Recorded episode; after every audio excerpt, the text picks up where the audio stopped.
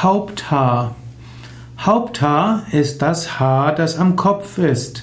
Denn Haupt ist einer der verschiedenen Ausdrücke für Kopf. Man kann erhobenen Hauptes durch die Straßen gehen oder man kann gesenkten Hauptes vor ein Gericht gehen. Haupt ist Kopf. Haupthaar ist also Kopfhaar.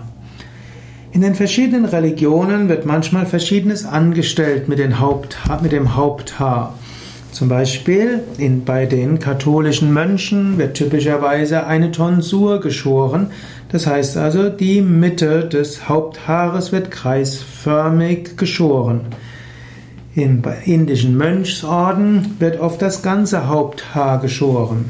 Bei Brahmacharis, bei Novizen bzw. Menschen, die bei einem Lehrer in die spirituelle Lehre gehen, wird oft das ganze Haupthaar geschoren und es bleibt nur eine kleine Locke wie eine Art Ponyschwanz hinten am Hinterkopf übrig. Es gibt andere spirituelle Richtungen, bei denen wird das Haupthaar gar nicht geschoren. Zum Beispiel bei den Sikhs wird bei Männern das Haupthaar nicht geschoren und das Barthaar auch nicht. Und bei manchen Mönchsorden in Indien wird, gilt auch die Regel, dass man sein Haupthaar nicht schert.